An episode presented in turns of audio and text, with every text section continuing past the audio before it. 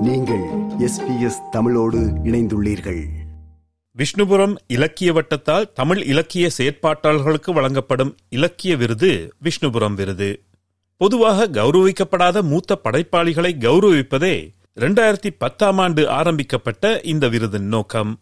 இந்த விருது என்பது ஐம்பதாயிரம் இந்திய ரூபாய்களையும் நினைவு பெருசு கேடயம் ஒன்றையும் அடக்கியது.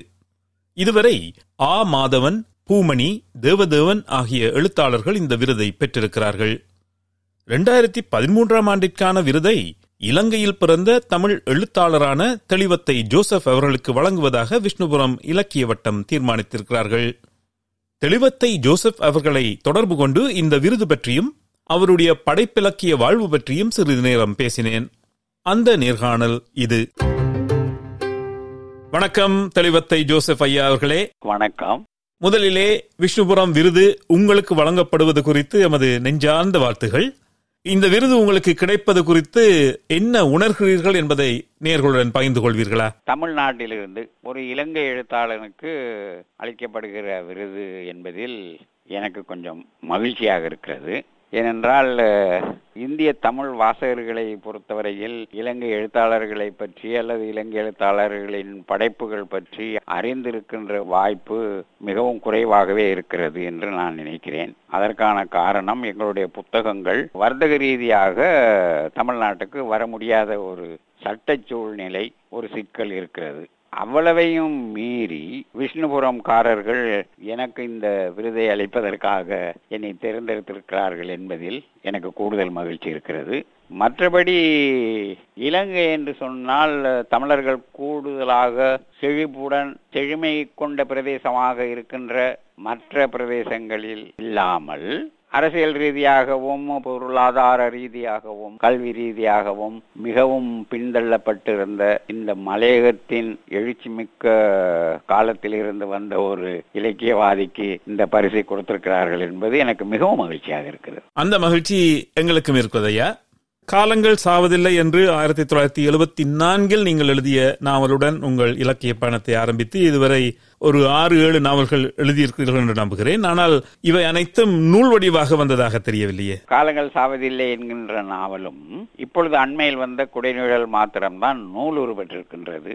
குறிப்பாக இலங்கையை பொறுத்தவரையில் பதிப்புத்துறை ஒரு வியாபாரத்துறையாக வளர்ச்சி காணாததன் காரணமாக என்னை பொறுத்தவரையில் என்னுடைய எழுத்துக்களை நூலாக்கி கொள்ள வேண்டும் அப்படிங்கிற ஆர்வம் எனக்கு அவ்வளவாக இருந்ததில்லை.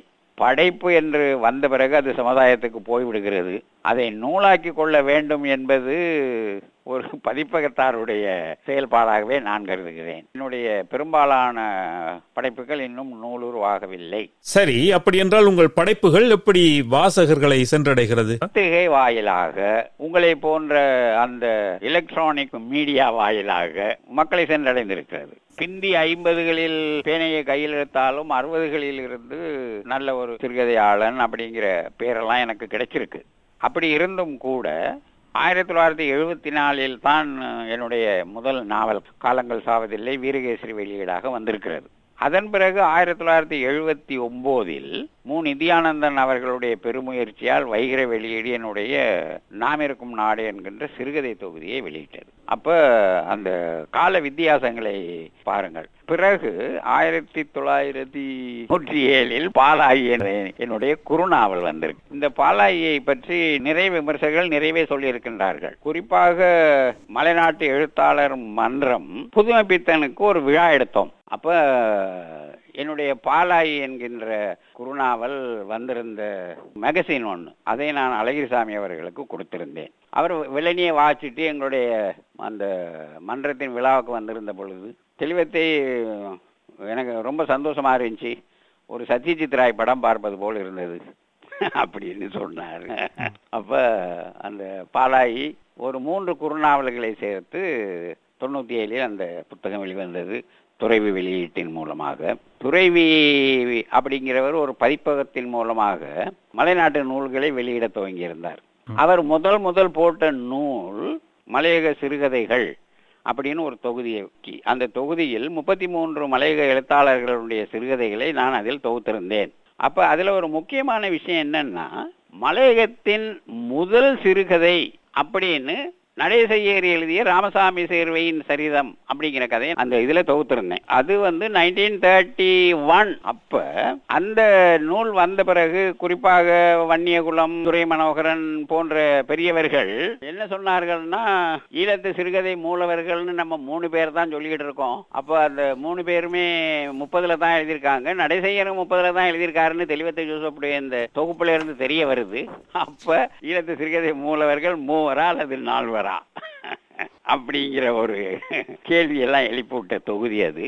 அதன் பிறகு அடுத்ததாக உழைக்க பிறந்தவர்கள் அப்படின்னு அவர் ஒரு தொகுதி போட்டார். அதுல நாங்க 55 எழுத்தாளர்களுடைய சிறுகதையை தொகுத்தோம். செங்கையாழான் கூட சொல்லுவாரு இந்த அலையன்ஸ் போட்ட மாதிரி ஒரு பெரிய தொகுதி அதனுடைய உழைப்புக்காக தெளிவத்தையே கனம் பண்ணலாம் அப்படின்லாம் சொல்லியிருக்காரு. அந்த தொகுதியில நாங்க என்ன செஞ்சோம்னா அந்த முதல் தொகுதியில் வராத முப்பது பேருடைய சிறுகதைகளையும் மலையகத்தை பற்றி எழுதிய பிற பிராந்திய எழுத்தாளர்களுடைய சிறுகதையும் சேர்த்து அதுல தொகுத்திருந்தோம். அப்ப அந்த பிற பிராந்தியத்தை சேர்ந்த எழுத்தாளர்களுடைய சிறுகதைகளை தொகுக்கும் பொழுது முதல்ல நான் போட்டிருந்தேன் புதுமை பித்தனின் துன்பக்கேணி வானான அரசரத்தனத்தின் அன்னை ஆசை முருகானந்தனின் காளிமுத்துவின் பிரஜா உரிமை அந்த மாதிரி. வடக்கு கிழக்கு பெனடிக் பாலன் அப்படி அந்த மாதிரி எங்களை பற்றி எழுதிய டி. ஞானசேகரன் புலவொலியூர் சதாசிவம் அந்த மாதிரி உள்ளவர்களுடைய கதைகளையும் தொகுத்து 55 சிறுகதைகளை போட்டு அதை நாங்க வெளியிட்டிருந்தோம் அந்த தொகுதியை. பத்திரிகை வாயிலாக உங்கள் படைப்புகள் வாசகர்களை சென்றடைகிறது என்று கூறுகிறீர்கள். ஆனால் சில வருடங்களுக்கு முன் தினகரன் பத்திரிகை உங்கள் ஆக்கங்களை பிரசுரிப்பதில்லை என்று ஒரு குற்றச்சாட்டை முன்வைத்திருந்தீர்கள். அது ஒரு காலம். சரியா? அந்த நேரத்துல என்ன ஆச்சுன்னு எனக்குன்னா தெரியாது. பிறகு அதை பற்றிய நிறைய வாதம் எதிர்வாதம் எல்லாம் வச்சாங்க. பேராசிரியர் கைலாசபதி தினகரனின் ஆசிரியராக இருந்த அந்த காலகட்டம் அவர் அவர் தெளிவத்தை புறக்கணித்தார் அப்படிங்கிற ஒரு கருத்தை தெளிவத்தை முன்வைக்கிறார் அப்படிங்கிற கதையெல்லாம் வந்துச்சு. பிறகு என்னுடைய கூடுதலான படைப்புகள் தினகரன்ல வர்ற வாய்ப்பு எனக்கு கிடைச்சது. அதற்காக கைலாசபதிக்கு அடுத்து வந்த சிவகுருநாதன். கைலாசபதியினுடைய அதே குழாமில் வளர்ந்தவர். கைலாசபதியோட பல்கலைக்கழகத்தில் இருந்தவர். அவரோட நாடகத்துல எல்லாம் நடித்தவர் சிவகுருநாதன். அவர் தினகரன் பிரதம ஆசிரியராக வந்த பிறகு என்னை கூப்பிட்டு ஏன் தெளிவத்தை நீங்க தினகரனுக்கு எழுதுறீங்க இல்ல? அப்படின்னு சொல்லி முத முத ஒரு நாவல் போட்டார். மனம் வெளுக்குங்கிற குறு நாவல் அந்த நாவலும் இந்த பாலாயனுடைய தொகுதியில் இருக்கிறது. நேர்களே இது எஸ்பிஎஸ் தமிழ். ஆஸ்திரேலியா முழுவதும் ஒலிக்கும் ஒரே தமிழ் ஒலிபரப்பு. அதில் நாம் சந்தித்து உரையாடி கொண்டிருப்பவர் இரண்டாயிரத்தி பதிமூன்றாம் ஆண்டிற்கான விஷ்ணுபுரம் விருதை பெற்றிருக்கும் இலங்கையில் பிறந்த தமிழ் எழுத்தாளர் தெளிவத்தை ஜோசப் அவர்கள். சரி அடுத்ததாக ஐயா தற்பொழுது மலையகத்தில் கலை இலக்கிய படைப்புகளின் நிலை என்னவென்று சொல்வீர்கள்? மலையக இலக்கியம் அப்படிங்கிறது வந்து குறிப்பா சில பேர் சொல்வார்கள் இந்த பிரதேசவாதம் அப்படின்னு எல்லாம் மலையகம் அப்படிங்கிறத புவியியல் ரீதியாக ஒரு பிரதேசம்னு எடுத்துக்கிறதை விடவும் ஒரு தொகுதி மக்களினுடைய வாழ்வை பிரதிபலிக்கின்ற அந்த இலக்கியங்கள். அந்த துணியிலே தான் நான் கேட்டேன் ஐயா. நீங்கள் கூறுவது போல் பிரதேசவாதத்தை நான் முன்வைக்கவில்லை. நீங்க இல்ல. நீங்க கேட்ட அந்த துணி எனக்கு நல்லா விளங்குச்சு. சரிதானே? அப்ப அப்படி சொன்னவர்கள் எல்லாம் கூட பிறகு ஒரு காலத்தில் சிவத்தம்பி போன்றவர்கள் கூட ஈழத்து இலக்கியத்தை செழுமைப்படுத்துகின்ற ஒரு கூறாக மலையக இலக்கியம் வளர்ந்திருக்கிறது அப்படின்லாம் சொன்னார்கள். குறிப்பாகவே இந்த மக்கள் நான் வெள்ளனிய சொன்னேன் ஒரு ஒதுக்கப்பட்ட பிரதேசத்தில் இருந்து வந்த ஒரு எழுத்தாளனை அவர்கள் தேர்ந்தெடுத்திருந்ததுக்காக எனக்கு இரட்டிப்பு மகிழ்ச்சியாக இருக்கிறதுன்னு சொன்னேன். அப்ப எந்த அளவுக்கு இந்த மக்கள் ஒதுக்கப்பட்டிருந்தார்கள் அப்படின்னு சொன்னா மலையகத்துல இருக்கிற இந்த தேயிலை தோட்டங்கள் அங்க எப்படி இருக்கும்? என்ன அங்க நடக்குது? அப்படிங்கறதெல்லாம் இந்த பிற பிரதேச தமிழர்களுக்கு கூட தெரியாது. அந்த அளவுக்கு ஒரு மறைக்கப்பட்ட பிரதேசமாக அதை வெள்ளைக்காரர்கள் வைத்துக் கொண்டார்கள். அவன் வெளியே போனான்னா மத்த ஆளுகளோட சேர்ந்தான்னா அவனு நம்மளை கேள்வி கேட்பான் அப்படிங்கிற அந்த இதெல்லாம் இருக்கு. பாடம் சொல்லி கொடுக்காதே அப்படின்னு சொல்லி தான் வாத்தியார் வச்சிருப்பான். அப்படியெல்லாம் வந்த அந்த மலையக இலக்கியம் இந்த மக்களை இந்த மக்களினுடைய இருப்பை அவர்களுடைய உழைப்பை ஒரு அடையாளப்படுத்துகின்ற ஒரு சின்னமாக அந்த மலையக இலக்கியம் மேற்கிளம்பியது. அறுபதுகளில் இருந்து பிறகு எண்பத்தி மூணுல அடிபட்ட பிறகு குறிப்பாகவே இந்த இலக்கிய செயற்பாடுகள் அதுகள் இதுகள்லாம் கொஞ்சம் தளர்ந்து சோர்ந்து போச்சு. பொதுவான அந்த சோர்வு மலையகத்தையும் சேர்ந்து தான் சோற வச்சிருந்தது. நிறைய பேர் இனி இந்த நாடு நமக்கு சரி வராது அப்படின்னு வெளியே கிளம்புற இந்தியாவுக்கு திரும்பி போற அந்த மாதிரி கதைகள்லாம் இருந்தது. இப்போ அவைகளையும் மீறி இப்பொழுது மறுபடியும் மலையகத்துல இருந்து நிறைய எழுத்தாளர்கள் கொஞ்சம் சிலிர்ப்புடன் கவிதை சிறுகதை அப்படின்லாம் எழுதிட்டு இருக்காங்க. அது ஒரு நல்ல ஒரு ஆரோக்கியமா இருக்கு. இந்த கலை இலக்கிய படைப்புகள் ஒரு மலையக தமிழனின் வாழ்க்கையை மேம்படுத்தி இருக்கிறது என்று நீங்கள் நினைக்கிறீர்களா? இது வந்து ஒரு வினோதமான கேள்வி. சரியா? ஏன்னா என்னிடம் கூட முற்போக்கு பேசுகின்ற சில பையன்கள்னே வச்சுக்கிருவோமே. என்ன கேட்டாங்கன்னு கேட்டா சரி அப்ப நான் ஒரு இருபது வருஷம் எழுதியிருக்கேன். இப்ப ஐம்பது வருஷம் எழுதியிருக்கேன்னு வச்சுக்குவோம். இருபது வருஷமா தெளிவத்தையும் தான் கதை எழுதுறாரு. எந்த தொழிலாளி விட்டு சம்பளத்திலேயாச்சும் ஒரு ஐம்பது சதம் கூடியிருக்கா? அப்படின்னு கேள்வியை முன்வைத்தார்கள்.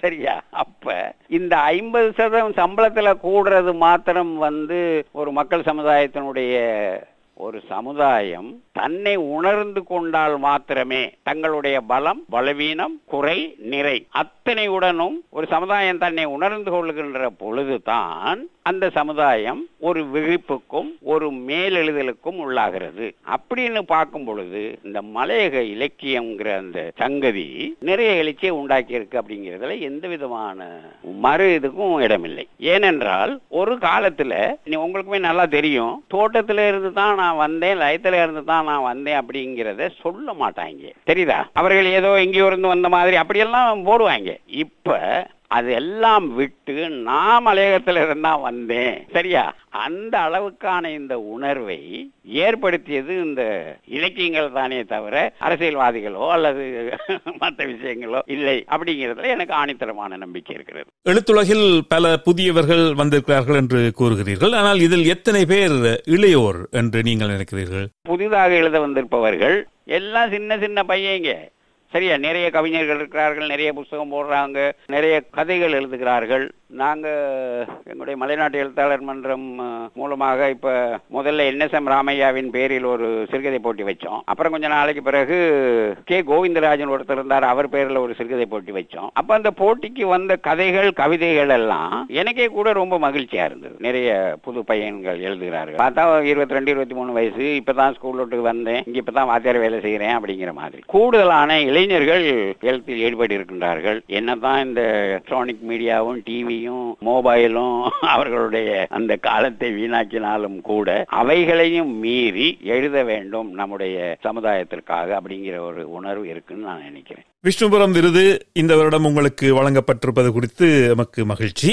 இந்த விருதுக்கு பின்னால் உங்களது ஆக்கங்களுக்கு பின்னால் யார் யார் ஒளிந்திருக்கிறார்கள்? நான் எழுதுறதுக்கு என்னுடைய மனைவியினுடைய ஒத்துழைப்பு ரொம்ப கூட. அறுபத்தி எட்டுல கல்யாணம் கட்டினேன். அதுக்கு முன்னுக்கு ஒரு பதினாலு வருஷத்துக்கு முந்தில இருந்து அது எனக்கு தெரியும். நான் பதிலே அது கொழும்பு. ஆனா எப்படியோ இன்னாருக்கு இன்னாருன்று அப்படிங்கிற மாதிரி அது வந்துருச்சு. சரியா? அப்போ அதுக்கு பிறகு அறுபத்தெட்டில் கல்யாணம் கட்டினேன். அப்போ தான் நான் ஆரம்பத்தில் கொஞ்சம் எழுத துவங்கியிருக்கேன். இப்போவிலே இருந்து கிட்டத்தட்ட ஒரு ஐம்பது வருட என்னுடைய எழுத்துலக வாழ்வில் என்னுடன் ஒரு கைவிளக்கு மாதிரி. அப்படியான ஒரு ஒத்துழைப்பு இல்லைன்னு சொன்னால் எழுத்து வராது. இப்போ குறிப்பாகவே நீங்கள் வீட்டில் மனைவி என்- என்னதான் இருந்தாலும் அதுகள் அங்கிட்டு மூஞ்சி திருப்பி இருந்தீங்கன்னு சொன்னால் எங்கிட்ட நம்மளுக்கு எந்த வேலையும் ஓடாது. சரியா? ஏன்னா நான் எழுத துவங்கினேன்னா நான் எங்கேயாச்சும் இருப்பேன். சில நேரத்தில் இந்த என்ன நம்ம ஞானி சொன்ன மாதிரி பாரதியாரோட வள்ளுவரோட எல்லாம் நான் பழகிக்கிட்டு இருப்பேன்.